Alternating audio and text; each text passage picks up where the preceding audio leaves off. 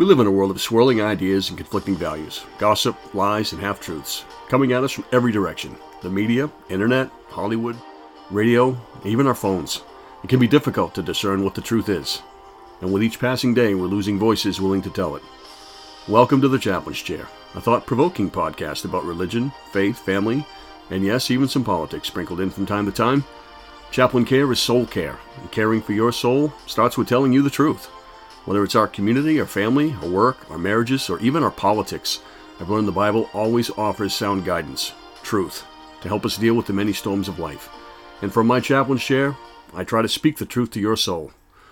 So let's have a conversation you can relate to. You can follow this podcast on Spotify, Apple Podcast, or Anchor FM. You can follow it on Facebook and the website www.thechaplainschair.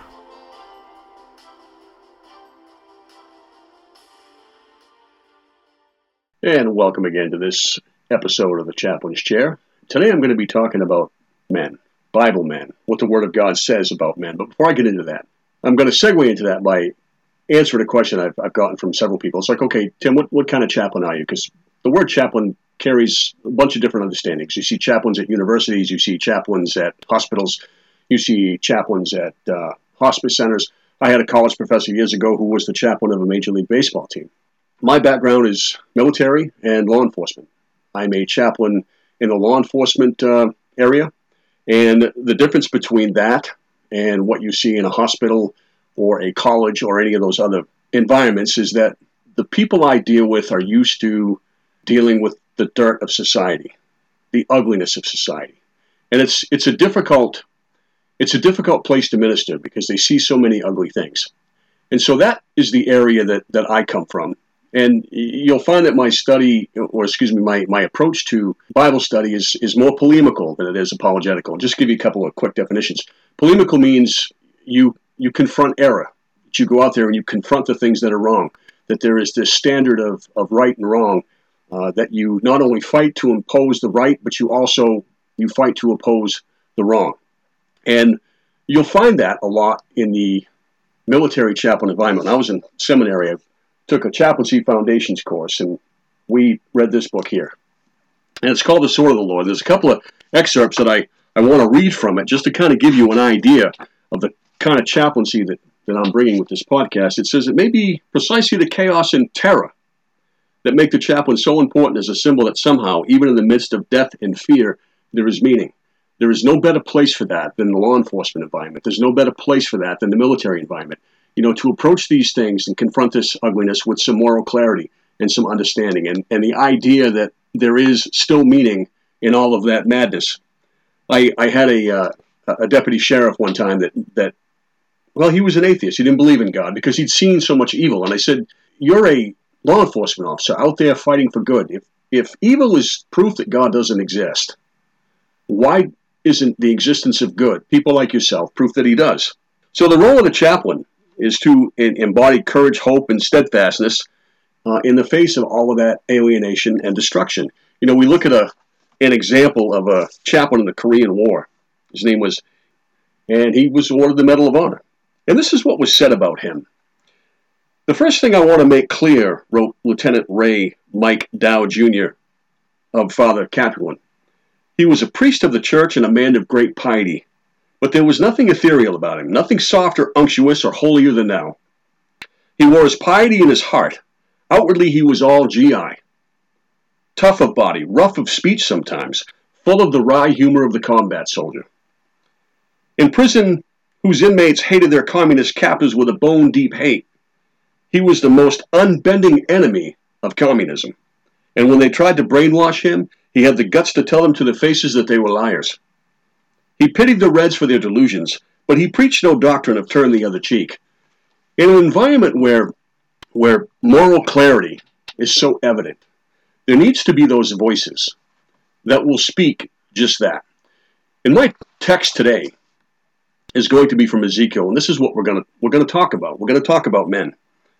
And so I want to go to Ezekiel chapter 22. As always, I'm reading from the King James Version. And I want you to follow along the from verse 23 to verse 31. And I'm, I'm going to read this here. And Ezekiel writes, And the word of the Lord came unto me, saying, Son of man, say unto her, Thou art the land that is not cleansed. nor rained upon in the day of indignation. There is a conspiracy of her prophets in the midst thereof, like a roaring lion ravening the prey, they've devoured souls. They've taken the treasure and precious things. They've made her many widows in the midst thereof. Her priests have violated my law, and have profaned my holy things. They put no difference between the holy and the profane. Neither have they showed difference between the unclean and the clean, and have hid their eyes from my Sabbaths, and I am profaned among them. And her princes in the midst thereof are like wolves ravening the prey to shed blood, and to destroy souls to get dishonest gain. And her prophets have daubed them with untempered mortar, seeing vanity and divining lies unto them, saying, Thus saith the Lord God, when the Lord hath not spoken. The people of the land have used oppression and exercised robbery, and have vexed the poor and needy, Yea, they've oppressed the stranger wrongfully. And I sought for a man among them that should make up the hedge and stand in the gap before me in the land, that I should not destroy it, but I found none. Therefore I poured out my indignation upon them. I have consumed them with the fire of my wrath. Their own way have I recompensed upon their heads, saith the Lord. Now, along with that, I want to go to 1 Timothy, 1 Timothy chapter 3, and I want to read what's written there by the Apostle Paul. 2 Timothy 3, I'm sorry. 2 Timothy 3, the Apostle Paul writes, starting in verse 1 This know also that in the last days perilous times shall come, for men shall be lovers of their own selves, covetous, boasters, proud, blasphemers, disobedient to parents, unthankful, unholy, without natural affection, truce breakers, despisers of them that are good, traitors, heady, high minded, lovers of pleasures more than lovers of God having a form of godliness, but denying the power thereof, from such turn away. For of this sort are they which creep into houses and lead captive silly women laden with sins, led away with divers lusts, ever learning, but never able to come to the knowledge of the truth. Now, what this text represents, as I'm going to go through this, is a complete ecclesiastical, civil, and social breakdown. We go back to verse 25 and 26. Ezekiel talks about the prophets he says they pretend to know the mind of God. They conspire to justify the sinful ways of men, and in so doing devour souls, leading to eternal ruin. They persecuted those who exposed them as counterfeits. Now take a look around today, and take a look at the men who profess to speak for God, and the things that they talk about. And a lot of those things are not given in the scriptures. If we move on and I'm going to give you an illustration here in a second of, of an article that, that I pulled up just this week to use for this podcast. But I'm going to continue first. The priests in those verses, they don't protect God's holy things. The fundamentals of the faith, the things the martyrs of old died for, no longer have any meaning. We have men in Christian pulpits today that don't believe in the resurrection of Jesus Christ. They don't believe in the deity of Jesus Christ. They don't believe that Jesus was God. They don't follow the customs of the Bible. They don't follow the laws of God. And they influence others to do the same, and they justify others who do the same. You know, when he goes on and says that these these uh, these prophets justify the princes, you know, we have government officials that are going against the will of God, and we have prophets all over the United States telling him that it's perfectly okay. We have we have prophets of God, preachers of God, men in pulpits telling our politicians that abortion is okay, that some of these progressive political things that come about are okay, that men can be women and women can be men and men can give birth, etc. So when we look at these things, because of the behavior of the men of God in this text, and even today, men speak ill of God. Well, Christians no different than anybody else. You're just judging me or any number of acrimonious things they want to say about the Christian church or pastors, or especially pastors that are maybe quite famous, have big radio shows or, or big TV shows. You know, Christians are the priesthood now. We don't have Old Testament priests anymore. The, the priesthood in the New Testament is the individual Christian. The Christian needs to protect the holy things. And in this day and age, if they don't get the right teaching from the pulpit, they're not going to know what those are. I'm going to look at this study here that I found. And the title of this is Study finds 37% of pastors have a biblical worldview, and that a spiritual awakening is needed in our pulpits. This is from the Cultural Research Center at Arizona University, Arizona Christian University, I'm sorry. has found just 37% of Christian pastors in the United States have a biblical worldview. A study of a thousand pastors found that just slightly more than a third of U.S. pastors hold a biblical worldview. The majority, 62%, possess a hybrid worldview known as syncretism. Now, if you don't know what syncretism is, that is your religion is a hodgepodge of various teachings. You might have a little bit of Hinduism sprinkled in there. You might have some Islam sprinkled in there. You might have Hinduism or Buddhism sprinkled in there, along with Christianity. You might put Jesus on the same tier as other teachers, uh, but he's not divine. He was just a he, he was deified later on. That was one of the things from uh, that uh, that famous book there, the Da Vinci Code. That well, we didn't accept Jesus as divine until AD 300 something. That is patently false. That is not true. Do not get your biblical education from Hollywood or from a book. Now, moving on to verse 27, it says about the princes. They were entrusted with authority. And entrusted with authority means to enforce the law but they were the greatest lawbreakers, and they crushed and oppressed the law abiding for dishonest gain. Do I have to point at Washington, D.C., or do you kind of get that just from listening to this? Most of the political leaders today are in it for dishonest gain. You don't have to go very far to find proof of that. So, in verse 28, the prophets have said to have daubed them with untempered mortar. In other words, as I said a few minutes ago, they girded them up, they gave them uh, power, they gave them uh, political cover. They said, "Hey, God's okay with this. Don't worry about that. It's okay that if you you abort children and you sell body parts, that's perfectly okay. God's okay with that. It's not life anyway." Or things like that. They're loyal to politics instead of the holy thing. So, so the princes would, would save their reputation by saying the public good required it. Now, I wrote what I just read about 20 years ago. Now, this is a, a, uh, a sermon I adopted for this podcast, you hear that, oh, it's for the public good. It's for the public good. We'll move on to the social aspect in verse 29. The, the people responding to the example. Society said, you know, if you can't beat them, join them. And there are those that abandon the fight because they don't think they can win. You don't abandon the fight because you're going to lose. You fight for what's right, even if you may lose. There's a lot of examples throughout history where people did exactly that. So when we when we look at that, it says in this text that nobody took a stand for righteousness. Nobody stood up for God. And God cried out for a man to make up the hedge and stand in the gap, to cover that breach in society that was allowing all of this turmoil and destruction to get into society. So it says God sought for a man. I define that for you because it's not man as in the biological sense.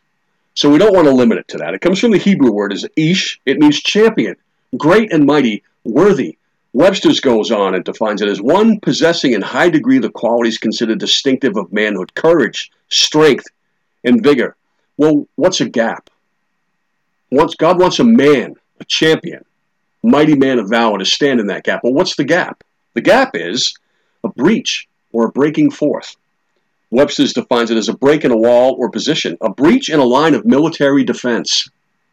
Now, that's very, very crucial to understand because if we look back at this, we see that God has given man the ability to protect his life, his family, his society by giving him prophets that would speak biblical truth, by giving him leadership that would follow godly example, and by giving him people that would follow the Word of God and try to live by it. You know, the second president, John Adams, said the Constitution of the United States was written for moral men. Moral men. Men that would obey God. If they chose to obey God first, they wouldn't need a lot of laws. But moving back to this study, you know, we're, we're looking at uh, this data they used from, from the Barna Group. And they're asking various things of the, the church ministers. And we're up to 62% syncretic worldview, which is not biblical. You know, what we're seeing is, you know, pastors, they water down the gospel. It's not nice to say that Jesus is the only way to heaven. It's not nice to say that, look, God expects you to repent of your sins and receive salvation in Jesus Christ. That's not popular to say today. So back to this man. And as I illustrated this just a second ago. Where, where are the gaps? What, what, what is God talking about? What, what, what are the gaps? Let me point out to a, uh, point you to a couple of things in society. And I think the first one is in our marriage, in our marriages. You know, marriage originated with God. Genesis 2:18 says, "And the Lord God said, It's not good that man should be alone. I will make him and help meet for him." Man's not complete without a spouse. That's God's design. You know, we want to rebel against God's design. We want to rebel against things like marriage. We want to rebel against, you know, clear definition of the sexes. We want to rebel against the clear societal uh, roles that God has given in the scriptures. And we do that at our own peril. You know, it, it's a husband's responsibility to love his wife. Ephesians 5:25, husbands love your wives even as Christ also loved the church and gave himself for it. You know, so that's pretty clear. We need to be willing to die for that marriage. We need to be willing to die for that spouse. Faithful. That's that's a man. A man stands in front of his wife and family and he faces danger. You know, this idea once we get married uh, that we can be oh, let's call it pluralistic, that we can participate in open marriages, that we can have affairs, that we can uh, entertain any sort of lust or sexual deviancy. You know, Proverbs 5 18 to 20 says about marriage, husbands and wives, says to the husband, Let your wife be as the loving hind in the pleasant roe.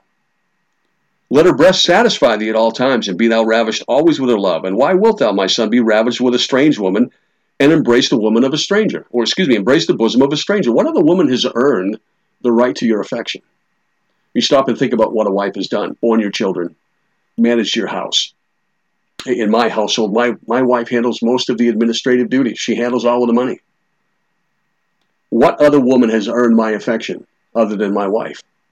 No one. You know, we have a an issue with uh, pornography today, and it's so so easy to get to. You know, one of the things I, I want to say about that is that is not what healthy sexual relationships look like. For anybody that's ever been in a good marriage, that that is not what good, respectable women behave like and it's not it's not a measuring stick, if you will, of what your intimate relationship with your wife should look like. Not even close. And that leads me to the next point where respect. You know, entertaining those kinds of things, you know, what a lack of respect that is for your wife and her affection for you. And, and what does that say to her? 1 Peter 3 7 says, Likewise, you husbands, dwell with them according to knowledge, giving honor unto the wife as under the weaker vessel, and as being heirs together of the grace of life, that your prayers be not hindered. Your wife is God's creation or God's child. God has an active interest in how you treat her. Don't think for one second that you're going to get away with mistreating your wife. And intimacy in a marriage is a voluntary act of submission out of love and respect. It is not what you see in the world of pornography. We need to be honest about that a man is to, is, is to be a provider. And I'm going to say some things here that, that maybe people haven't thought about. But it says in 1 Timothy 5 8, if any provide not for his own, especially for those of his own home, he hath denied the faith and is worse than an infidel. Man's to work and provide. Now, this is America. You know, we have a lot of people that, that are able to collect uh, disability. They go on disability for any number of reasons. Now, I'm going to point out something. You know, the state of Maine and the United States government is not the final arbiter on whether or not you're able to work. God is. That's going to be a conscience issue, and you're going to have to decide for yourself. There are people say, well, you know, I was in construction and I hurt my back, I can't work anymore. Really? Is that really true? Can you do a job that doesn't require manual labor? Can you retrain yourself to do something else? You know, God does not consider sitting back and receiving a handout as work and if, especially if that's not meeting the needs at home. And so you need to really ask yourself, and you need to go to God and say, Am I able to work? Is this disability justified? It's a really important thing. The government may say you can't work, and God may feel differently.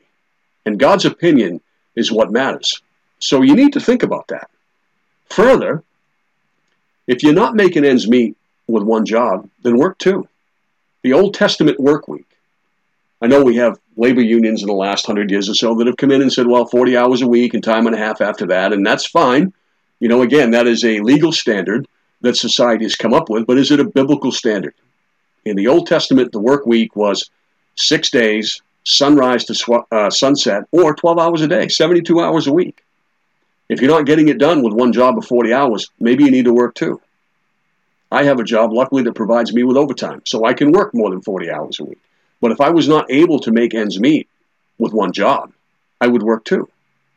And I think the biblical mandate is the man is to be the provider. Man also has a responsibility to see to it that his wife is in the faith. 1 Corinthians 14:35 if they will learn anything let them ask their husbands at home.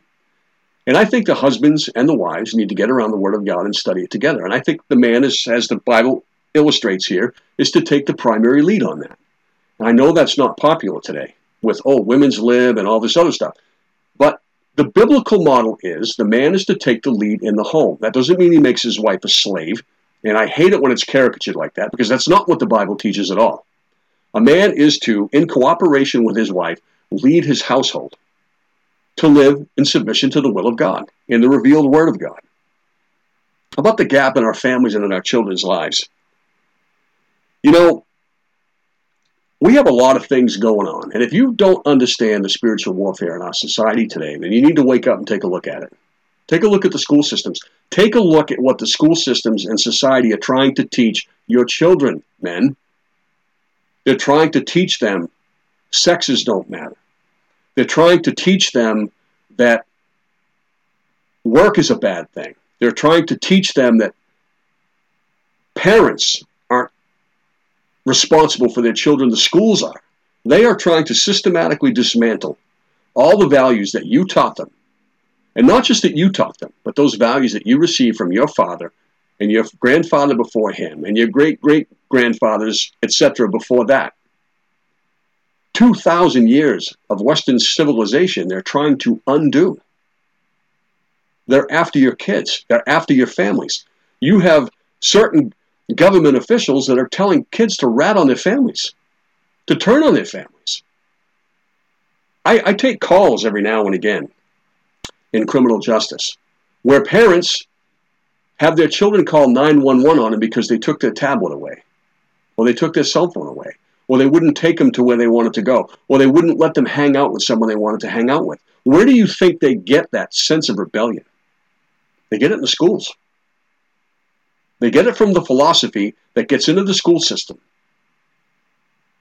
You don't have to take my word for it. Go ahead and look it up. So, what's the father's responsibility? Again, back to the responsibility to teach God's word. Go back to Deuteronomy chapter 6. It is the responsibility of men to raise their children in the fear and admonition of the Lord. That means teaching the Bible, teaching the Word of God. If you're a Christian, could I tell that if I walked in? Would anybody be able to say that, oh, I know for sure that man is a Christian by the way you live, by the way uh, you act, by the decisions that you make? we need to discipline our kids too. That's not a popular thing today. I read a, because uh, I'm a chaplain in, in law enforcement, and, and of course I have military background, so I might be a little bit crass here, but I saw a meme this week that said, you know, the ass whooping generation is a whole lot better disciplined than the timeout generation. And you know, there's some truth to that. And there's a biblical mandate for discipline, and it says in Proverbs 13:24, "He that spares the rod hates his son, but he that loves him chastens him betimes." That means often. Teaching your kid discipline is not abuse. And sometimes it has to involve pain. Did anybody really ever learn anything that didn't involve pain in life? How did you learn not to touch something hot? You got burned. How did you learn not to go within the leash area of a dog? You got bit. How did you learn it was a good idea to wear a seatbelt in the car? Maybe you got into an accident and you experienced a lot of pain that could have been avoided by wearing a seatbelt. That's what the Bible says. Chasing your children. Chasing your children. Discipline them so that they can obey people that have authority over them. And that includes society, by the way. This goes on and says that disciplining your children delivers them from hell.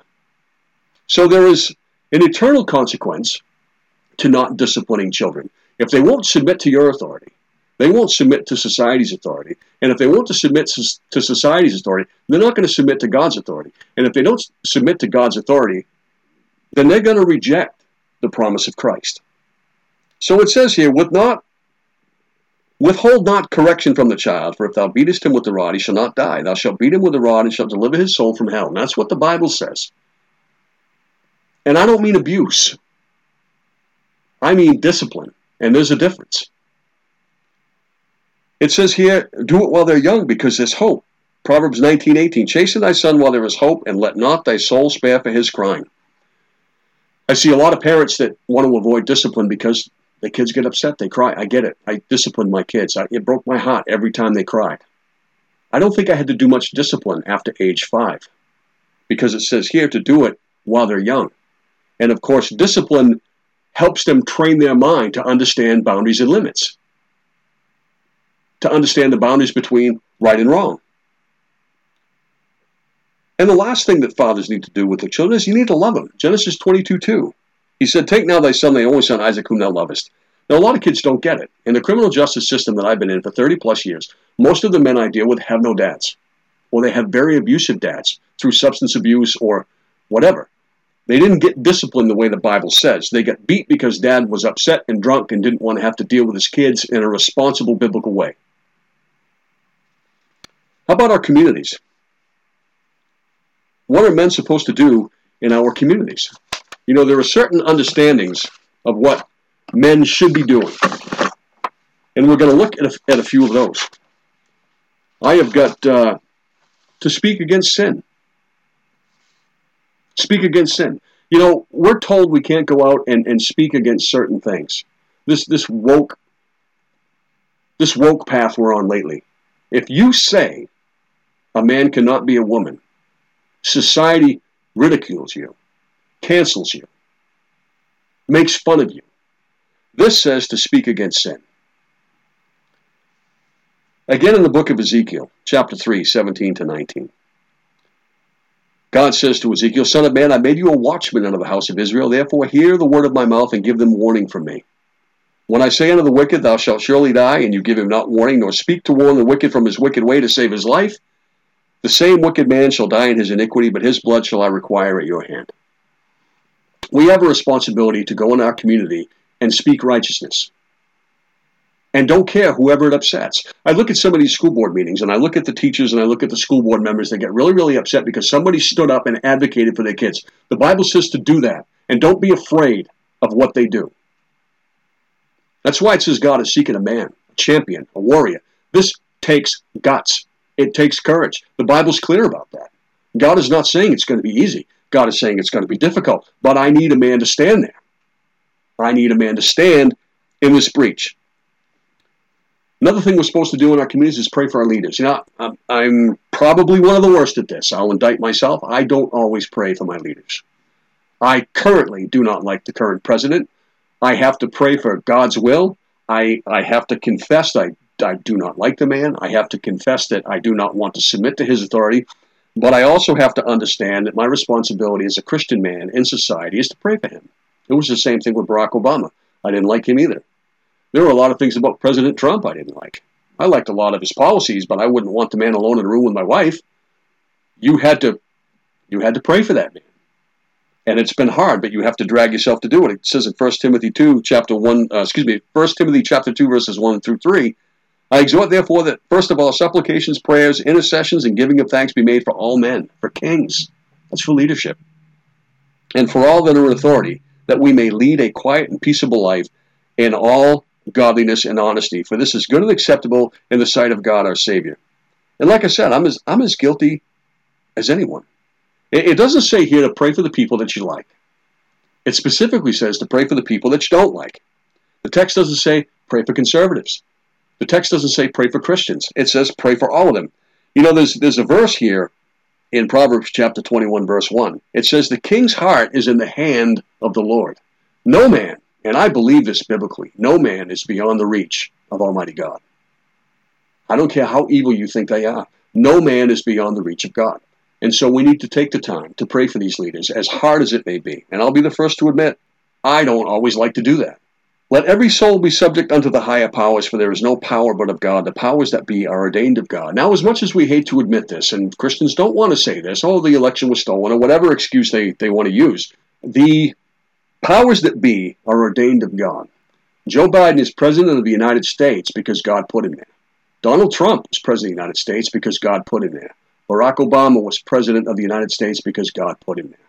George Bush, Bill Clinton, we go back all the way to the beginning. None of those men get to that position without God signing off on the authority. That's a biblical fact. And we may not like it, and we may not understand why, but that is a biblical fact. We cannot argue that. We also, uh, some of them will have to be involved in our government. This is difficult for me too. I was an elected official. I ran for office four times. I won once. And getting into the trenches can be ugly. It can be tiring. It can be exhausting. It doesn't mean you have to run for office, but it does mean that you have to be involved somehow. Go to a school board meeting. At the very least, go vote. At the very least, send emails to your elected legislators about what you think they ought to vote for. At the very least, we need to do that. You know, the Bible gives us a couple of really good examples of, of Joseph and Daniel who were high government officials. I mean, at the right hand of the leadership and the world powers at the time because God put them there, and the positive influence they had on the Pharaoh and Nebuchadnezzar in Babylon. This is going to take us to the last gap that needs to be filled, and that's the one that's in our own life. And that's that's a gap that only Jesus can fill. And without Jesus, we can't expect to fulfill any of these gaps. One of the difficult things about being a Christian man is that we're busy, we work, we're tired, we delegate a lot of things to people that we probably shouldn't, like primary responsibility for education is still in the house, even though you have to send them to school. You better be checking what they're learning in the public school system. You better be checking what they're learning in Sunday school. As I pointed out in that article a little while ago, even in Sunday school, they're not being taught the fundamentals of the faith. Do not delegate the responsibilities God gave you for your children to someone else. God is going to hold you accountable for that. And men, we have a biblical defined role and responsibility in our society, in our families, in our lives, in our governments. You know, by and large, take a look at America. A lot of men are shirking it. A lot of men are falling short. A lot of men are not meeting their responsibilities. You know, that the same could be said of me. You know, I've checked out of politics. You know, as far as getting involved at the at the elected official level, I, I think about that every now and again. That I that I should you know continue to get involved and that I should uh, continue to advocate. And like anybody else, I'm tired. But you know what? It's a matter of of doing what God said I need to do because it's the right thing to do, even if I may not lose. We may never turn America around, folks. I, I hate to say this, but we we may never turn America around. And I, and I will say this before I sign off on this episode today. If you are looking for Donald Trump to save the United States, you're looking at the wrong person. You need to look at Jesus Christ to save the United States. You need to look at Jesus to give America a spiritual awakening, a revival of sorts that will bring back the United States. If you're looking for a man, you're looking for the wrong thing. It's just that simple. That's our job, men.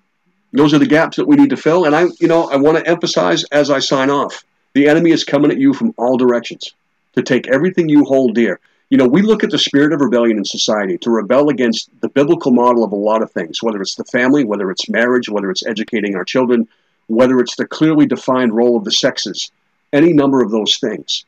The spirit of rebellion has one source in the scriptures, and it's satanic. You know, we are in a spiritual battle, and the primary tools in this stand in the gap that I covered today, those primary tools are spiritual. Men, get in your Bibles. Don't trust it's coming from the pulpit. Don't trust that. Get in the Bible yourself and study it. Get a good dictionary. Get a good concordance. Get in there and study it. Teach it to your families. Understand that the eternality of the soul is what God is interested in, more so than the temporal preservation of the United States, the world, or anything else. God is interested in the eternal. The battle is a spiritual one. Get in the Word, get on your knees, and get in the fight. This Chaplain Tim signing off. I'll catch you next time.